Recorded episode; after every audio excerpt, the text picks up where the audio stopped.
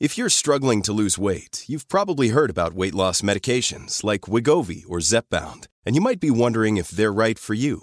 Meet PlushCare, a leading telehealth provider with doctors who are there for you day and night to partner with you in your weight loss journey. If you qualify, they can safely prescribe you medication from the comfort of your own home. To get started, visit plushcare.com/weightloss. That's plushcare.com/weightloss. plushcare.com/weightloss. Even when we're on a budget, we still deserve nice things. Quince is a place to scoop up stunning high-end goods for 50 to 80% less than similar brands.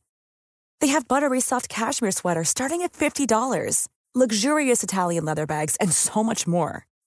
Plus, Quince only works with factories that use safe, ethical, and responsible manufacturing. Get the high-end goods you'll love without the high price tag with Quince. Go to quince.com/style for free shipping and 365-day returns.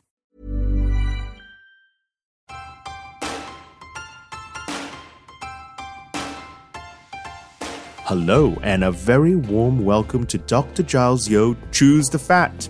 By day, I spend my time at the University of Cambridge trying to solve genetic mysteries like why some people prefer fatty food while others prefer sweet. And by night, you can often find me tucking into teriyaki grilled salmon with rice and a killer sauce. Basically, one way or another, I'm thinking about food 24/7. But I think the way we think about food needs to change. There are a lot of quick and easy numbers we like to use. Calories on a crisp packet, kilograms on a scale, BMI at the doctor's surgery. But they just don't do justice to how diverse and clever our individual bodies are. We all respond to food differently. We tolerate lactose to different extents. And our genetic makeup even means we'll be more or less susceptible to certain diseases than our friends. The relationship between certain foods, our bodies, and disease is what I want to get into today with Dr. Rupy Aujla. Within Ayurveda, the gut is central to everything. And it seems that as this plays out, that with more research looking at the microbiota, the population of microbes that live in and around our body, largely in our gut, it seems that there's a lot of truths coming out, and the need for pickles and fermented foods and something that exists in every single culture. It seems a bit strange that we've got all these different things and it's been promoted before and we've kind of lost our way, and now we're coming back to, maybe there is something in there. Rupy is a medical doctor specializing in general practice, although he does some emergency medicine too, as well as running his educational platform, The Doctor's Kitchen. What I'm particularly interested in is the fact that through his online presence, cookbooks, and podcast, he shares recipes with ingredients that celebrate cultural diversity, as well as putting a spotlight on the clinical research behind those ingredients. I'm East Asian and Rupy is South Asian, so we both have a lot to talk about when it comes to our foodie heritages. Of course, though, I had to start by asking the obvious question, how the Doctor's Kitchen began. The Doctor's Kitchen was started in 2015 as a passion project. It still very much is a passion project, if I'm honest, Giles. Really as a tool to educate people about how they can cook their way to health and utilize ingredients. And I talk about the clinical research behind them as a method of encouraging and motivating people to look at their diets in a more holistic and positive manner. But the start of my story really is back 12 years ago when I first became a doctor in 2009, and I was suffering from a heart condition called atrial fibrillation, which for the listeners is a condition where your heart beats irregularly, and in my case very fast at 200 beats per minute.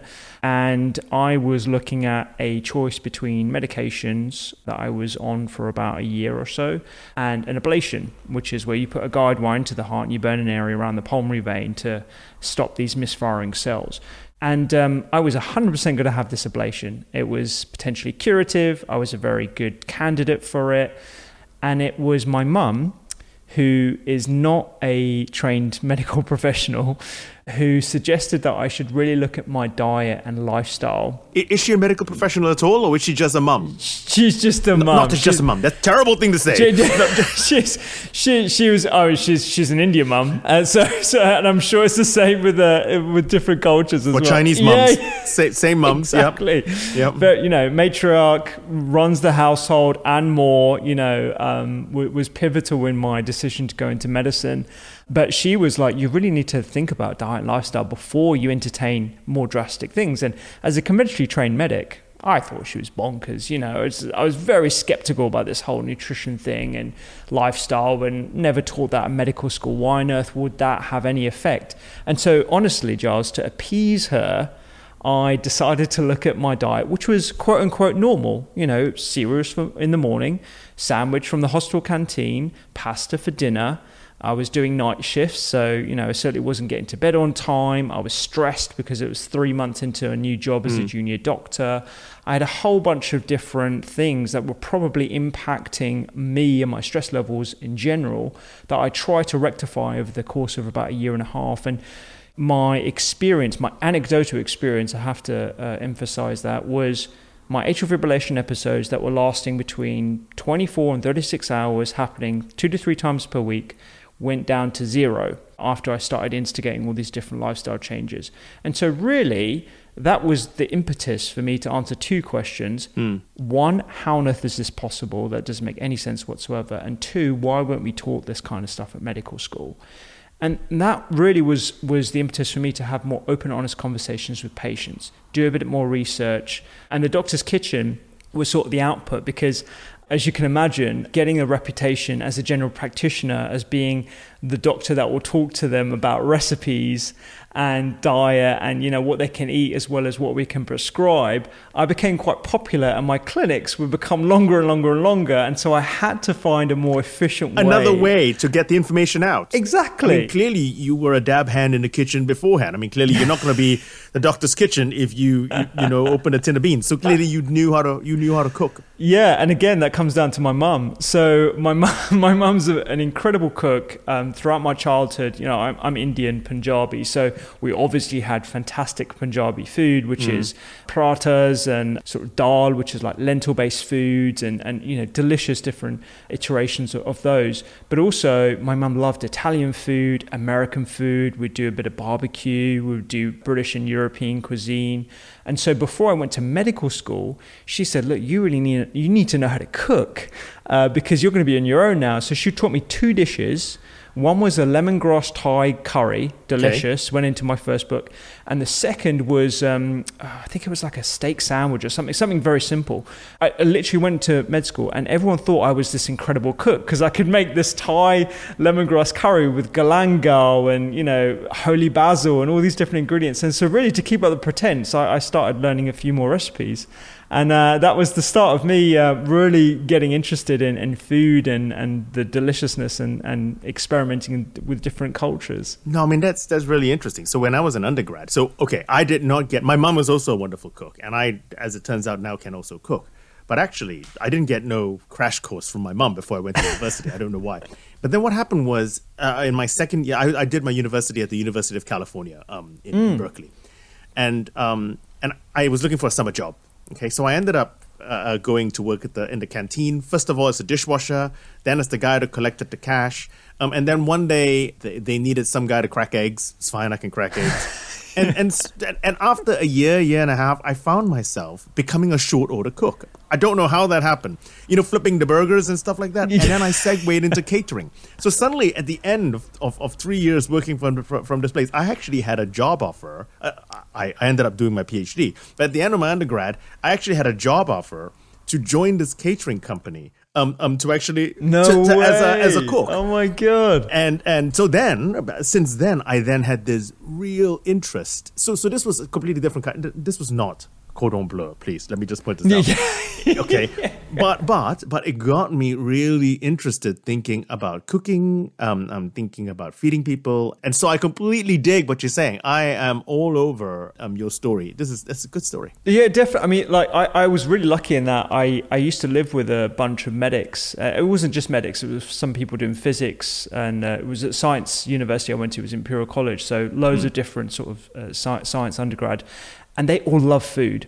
And so we would experiment with different spices. We had a pestle and mortar. I mean, what university students do you know that own a pestle and mortar to make their own spice blends? I mean, it's pretty cool. That's very middle class. Very, very middle class of you. So we loved it. You know, we would do barbecues and we would do loads of different types of stews. And I mean, I'm addicted to watching Saturday Kitchen. It's my favorite show of all time. I love Saturday Kitchen. So we would watch that on like hungover mornings and Saturdays. And, you know, I probably shouldn't talk about that. But, you know, the normal sort of medical school environment. Yeah. It was great. And I think that's why I think food for me is more than just the health benefits of food, and to reduce it to just, you know, fuel or calories or, you know, just the impact on inflammation signaling pathways. It negates the wider aspect of food. It's like how you eat it, who you eat it with, and the enjoyment of different, I mean, it's literally how we celebrate other people's cultures. It's through the shared enjoyment of different cuisines. And I think it's really, really important to remember that. Let me ask you a question. The term food is medicine. Right, because I've certainly heard, I don't know if I've heard you use it, but it's certainly a term that is out there. And I wanted to know your take on the term food is medicine. I'll give you mine first, and then we can get, this is not going to be a slanging match. I just was curious because now clearly I understand diet's important. I understand that the vast majority of non-communicable diseases, we are in the middle of a communicable disease pandemic, obviously, but the vast majority of non-communicable diseases is diet related. Understood. So we have to fix our diet somehow. But my concern with the use of the term food is medicine is not so that people improve their diet. There are people out there who say, since food is medicine, I'm going to have turmeric or ginger instead of my chemo. And so I'll come off my chemo or I'll come off some other medicine that actually works, but use food solely in order to try and cure something. So this is my issue with the term food is medicine. And I was just curious about your take. Yeah, no, it's a very, very important discussion to have, because I think within any terminology, there is nuance to how we describe things and what we describe things for. So I remember writing in my first book a whole chapter on why food is not a pill and we shouldn't use it as such, because the definition of medicine in general terms is the use of substances and interventions to prevent as well as treat ill health. So when we practice medicine, we use a suite of different tools. Like fixing a bone, we use implements. When we treat infections, we use pharmaceuticals. When we prescribe behavior change or encourage talking therapies, improving diet, suggesting exercise, these are all within the realm of practicing medicine. That's what I do as a general practitioner on a daily basis. And yes, in the context of an epidemic of non-communicable disease, IHD or cerebrovascular disease, dementia, call it what you will, it's very important that people understand the impact of diet. And I think where there is an issue, and I totally agree, is where people take the term food as medicine too literally, to the point where they will negate all the other tools that we have at our disposal as practicing medical doctors. And I remember in my foundation year 2, I had a patient who was on dialysis, who started neglecting the need for all of her medications on the basis that she had been told by another doctor, quote unquote. I don't know whether it was a naturopath or whatever. We didn't really get to the bottom of it. But someone had told them that they could cure themselves using supplements and food and all the rest of it alone. So I totally understand the dangers of people taking things too far. But the term food as medicine or food and medicine or food with medicine, you know, I think it refers to the wider context of how we need to use nutrition as an additional tool in our suite of interventions that we have as practicing doctors.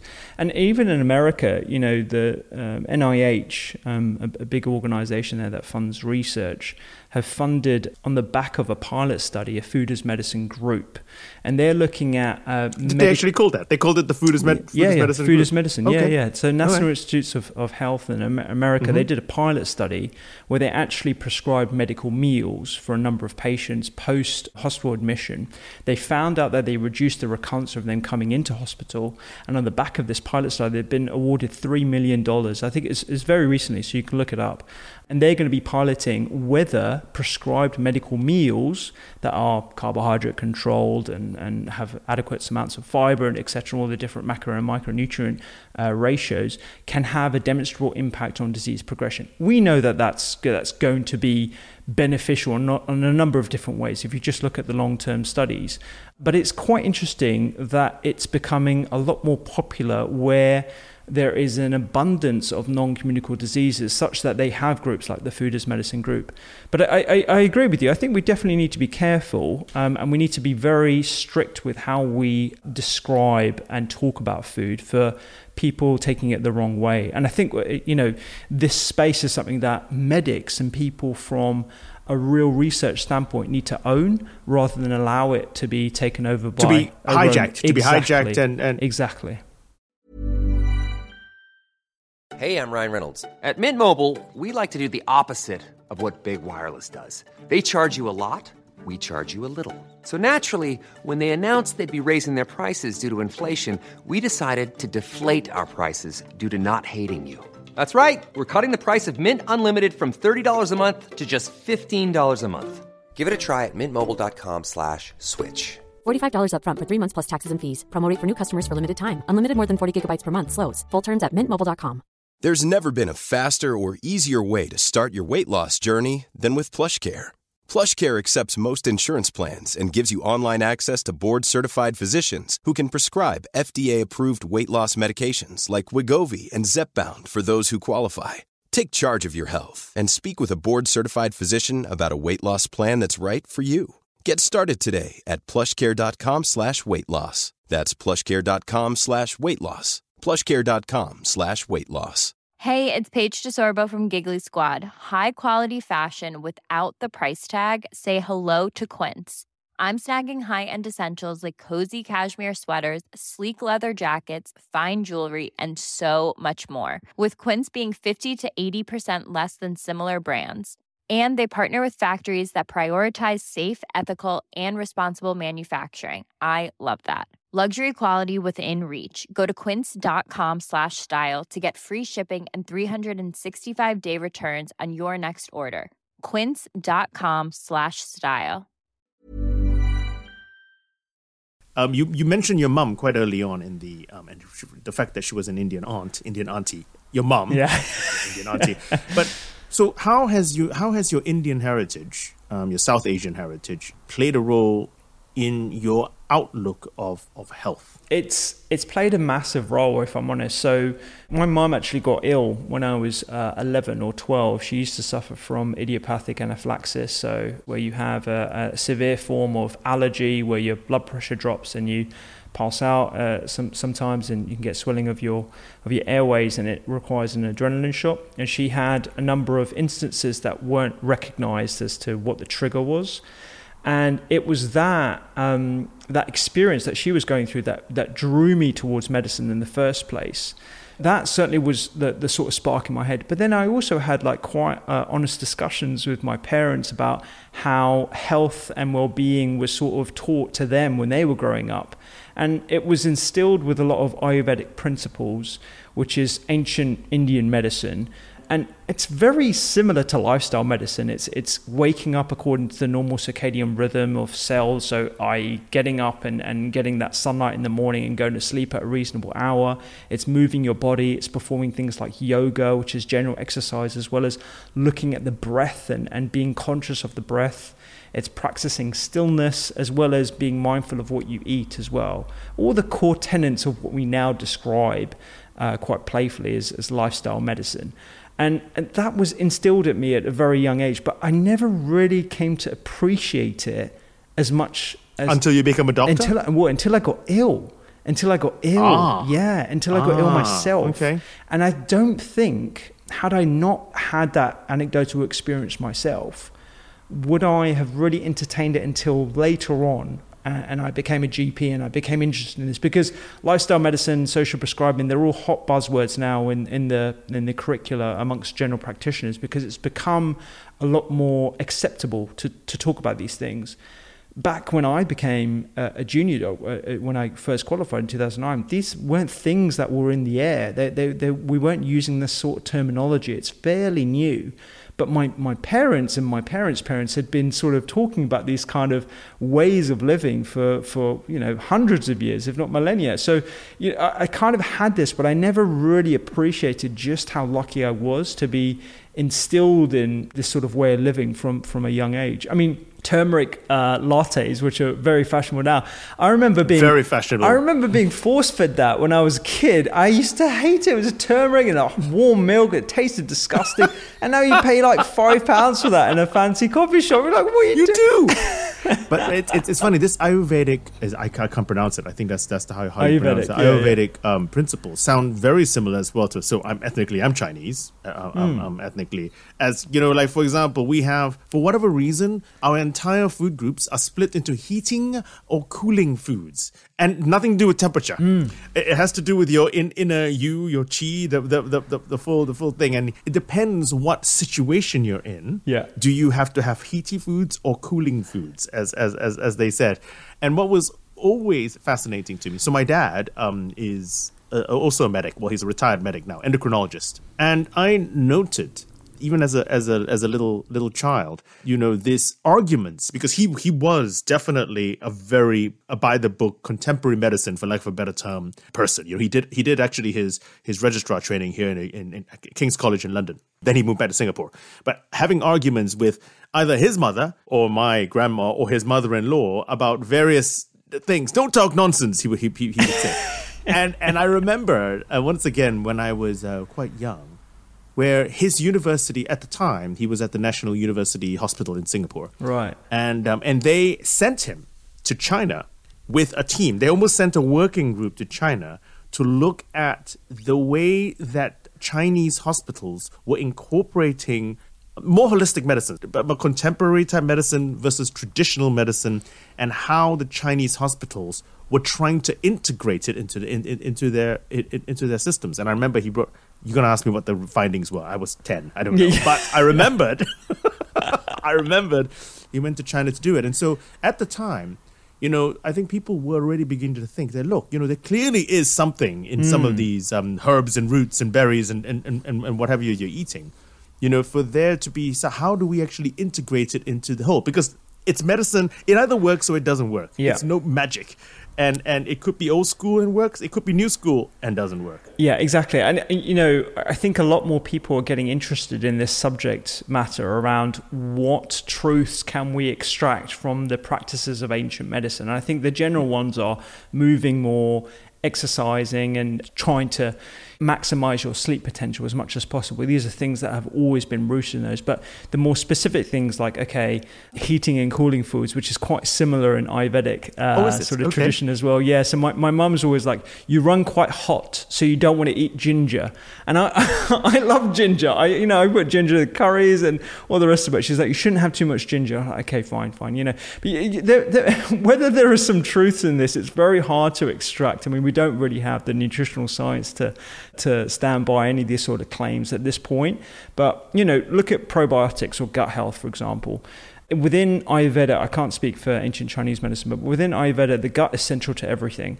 And it seems that as this plays out, that with more research looking at the microbiota, the population of microbes that live in and around our body, largely in our gut, it seems that there's a lot of truths coming out, and the need for pickles and fermented foods and something that exists in every single culture, whether you're looking at British cuisine and tartare, which is traditionally made with ferments, or you're looking at kefir from the Middle Eastern areas, or you're looking at, you know, kimchi, obviously, from Korea and the surrounding areas.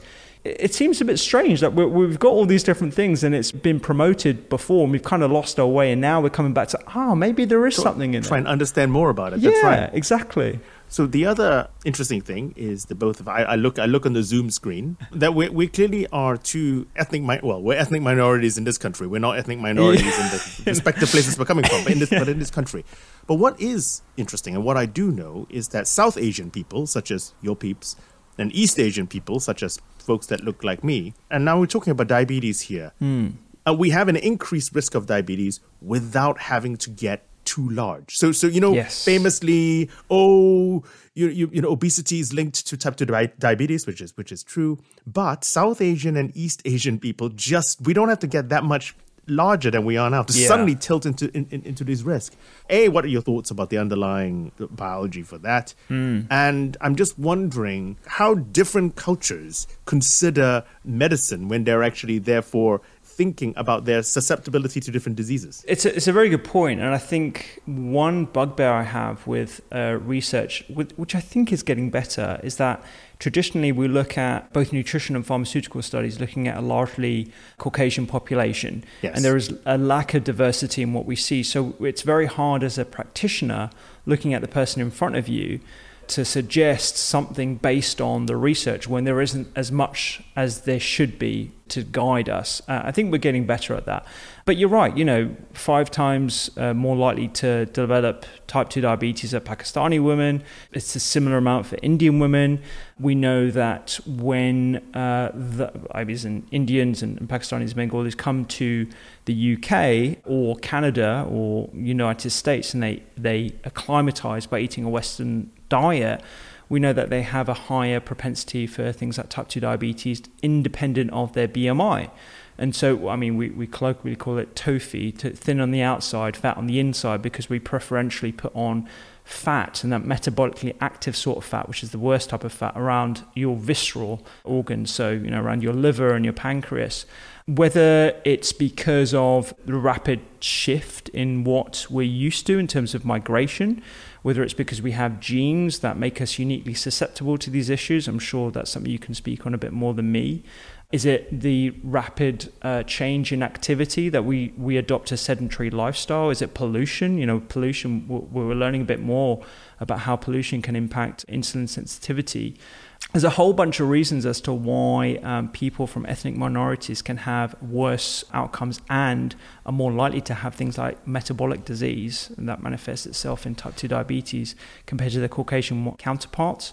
And also, on that note, because this is something where uniquely diet has a very, very important role, because we're learning a bit more now about how it can be used not just as something to prevent the risk of, but also used in to reverse in treatment, to reversal. Yes. Exactly. Yes. Exactly. Yeah. So I can touch on just the genetics. You asked about the genetics about it. So I can share, once again, this is my area of expertise, so I can speak to that bit. And this is work actually that's been done in Cambridge, not by me but my colleagues, about this whole concept of safe fat carrying capacity. So people misunderstand what happens when you gain weight or lose weight. They think you gain fat cells and lose fat cells. This is not true. So your fat cells are like balloons. They get bigger and they get smaller. Okay, and the safest place to store fat is clearly within your fat. And it's only when fat goes into your muscles, your liver, then you get all kinds of problems. But now we're beginning to realize that everyone's fat, well, two things. A, you store fat in different places, in your viscera versus your bum versus underneath your arms. But everyone's, as it turns out, fat can also expand to differing amounts. And so we meaning South and East Asians, our fat probably doesn't expand that much before it's full, before there's no room at the end, and the fat goes elsewhere without you being actually needing to gain that much weight. Yeah, exactly. And it's that metabolically active fat that raises inflammation. I see obesity, and it isn't very fashionable to talk about obesity these days. I think we have to obviously be mindful of fat shaming and make sure that people understand that obesity isn't a choice. It's something that is uniquely a result of our environment. But obesity is really a symptom of metabolic issues that are occurring inside. So the reason why your liver packages those carbohydrates and puts them into fat and stores it either in your liver or your subcutaneous tissue or wherever around your body, it's because it's doing its job of making sure that it's moving that sugar from your blood and putting it places where it can store.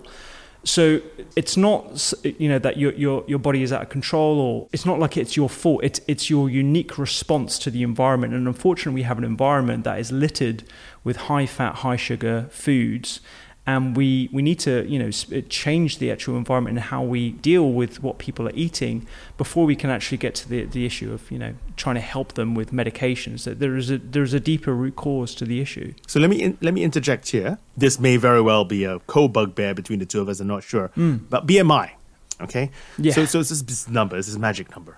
People says BMI, and everyone can quote the numbers, 20, 25, 30, whatever it is. Actually, there was a cat. I I came back.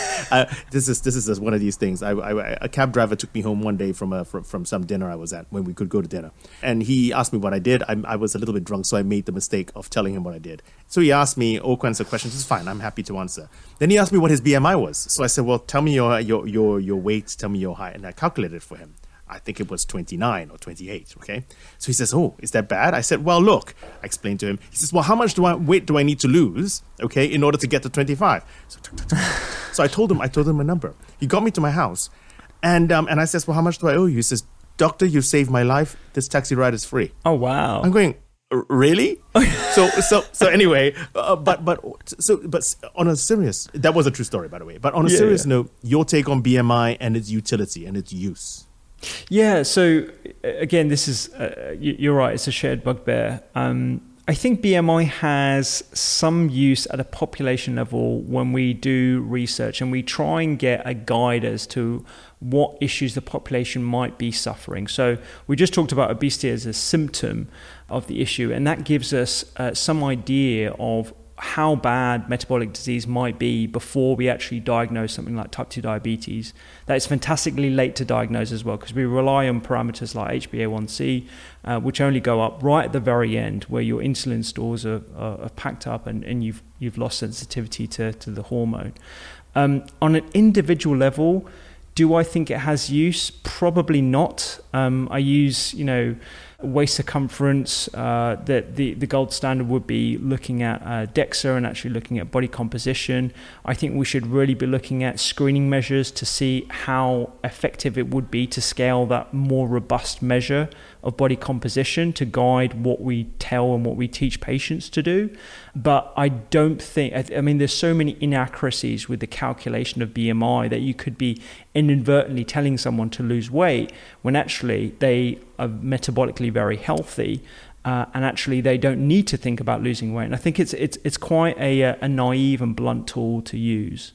It is, isn't it? Because I think then people, you use it as a number to get to, I guess people lose weight for many different reasons. Mm. Okay, I'd like to think that people need to lose weight, they need to think about their health rather than necessarily their weight, and they need to lose as much weight as they need to get healthy. I think that is probably a really important message. Yeah, I think arbitrarily giving people this number to achieve negates the whole purpose of why we were thinking about BMI in the first place, because ultimately we don't want to hit numbers. We don't want to restrict everyone to 2,000 calories every single day and a certain measurement on a scale. We want people to think about healthy habits, and you lose the bigger picture when you just focus on the numbers, because I'm sure that taxi driver would do things to try and achieve that number that might be quite healthy, so reduce the number of snacks he has or go for a walk more often and all that kind of stuff. But sometimes it can be at the detriment of health. Some people want to chase a number just because they've been told it's the thing to do, and there are very unhealthy ways to chase said number as well. They're very unhealthy ways to lose weight, and so you're absolutely right. There is one thing left in diabetes I wanted to ask you about, and this has to do with the direct study. So this is the study by Prof Taylor up in Newcastle. Yes. Now this is not a diet per se, and I think it is quite severe, but this is the study up in Newcastle in which they took folks with type 2 diabetes, okay, and put them on a what they call a VLCD, which is a very low calorie diet. It was a shake, nutritionally complete shake. I think it was 800 calories a day, and they did it for X. And someone came and gave them the drink, and they drank it.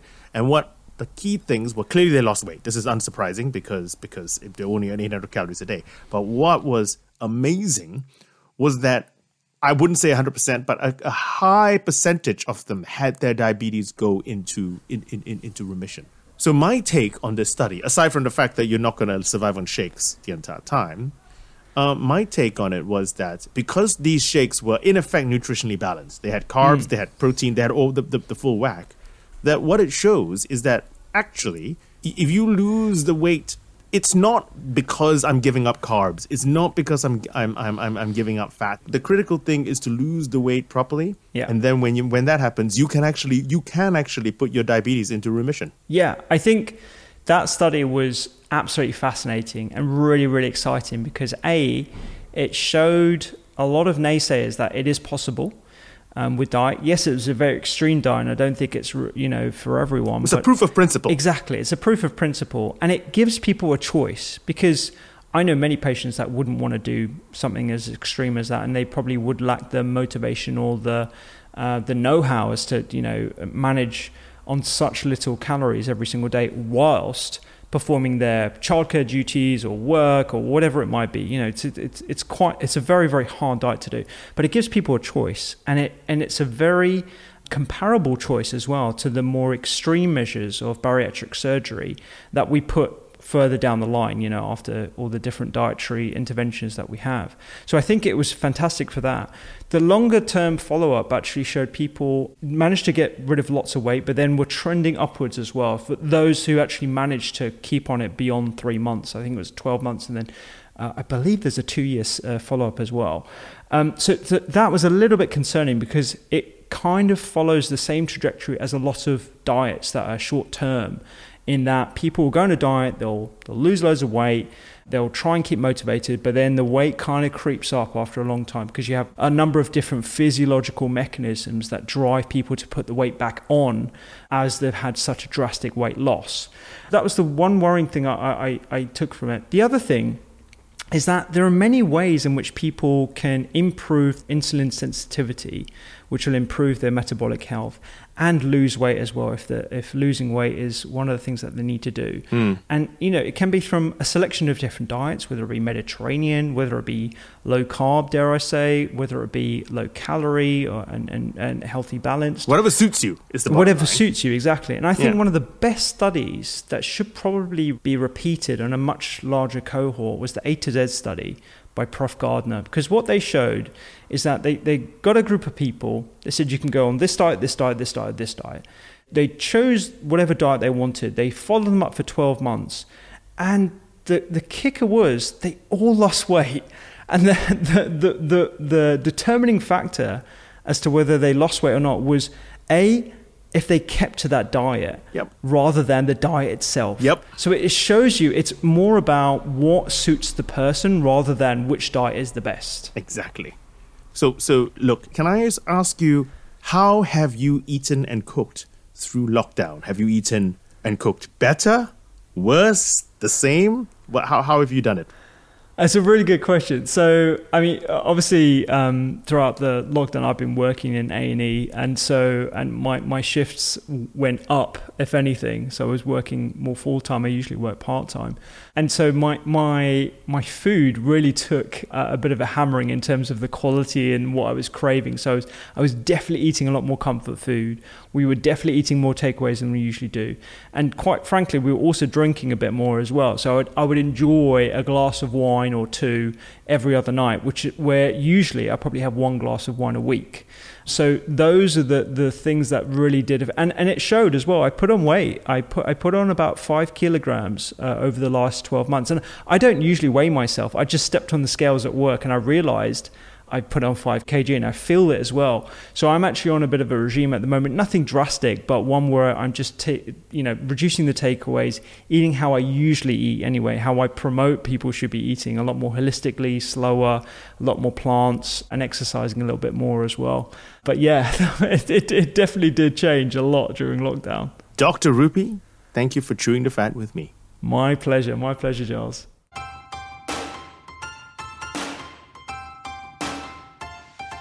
There's still plenty more food for thought coming up on this series, so if you haven't already, hit that subscribe button wherever you're listening to this right now. And if in the meantime you want to learn more about the idea that there can be health at many sizes, but that not everyone can be healthy at any size, I go into more detail in my book, Why Calories Don't Count. You can read it, or you can listen to it as an audiobook. I'll pop a link in the show notes. Rupy mentioned how important gut health is in Ayurveda. Well, it turns out gut health is super important for all of us, regardless of our culture or genes. So in a couple of weeks, I'll be chewing the fat with Lisa and Alana McFarlane, the twins behind The Gut Stuff.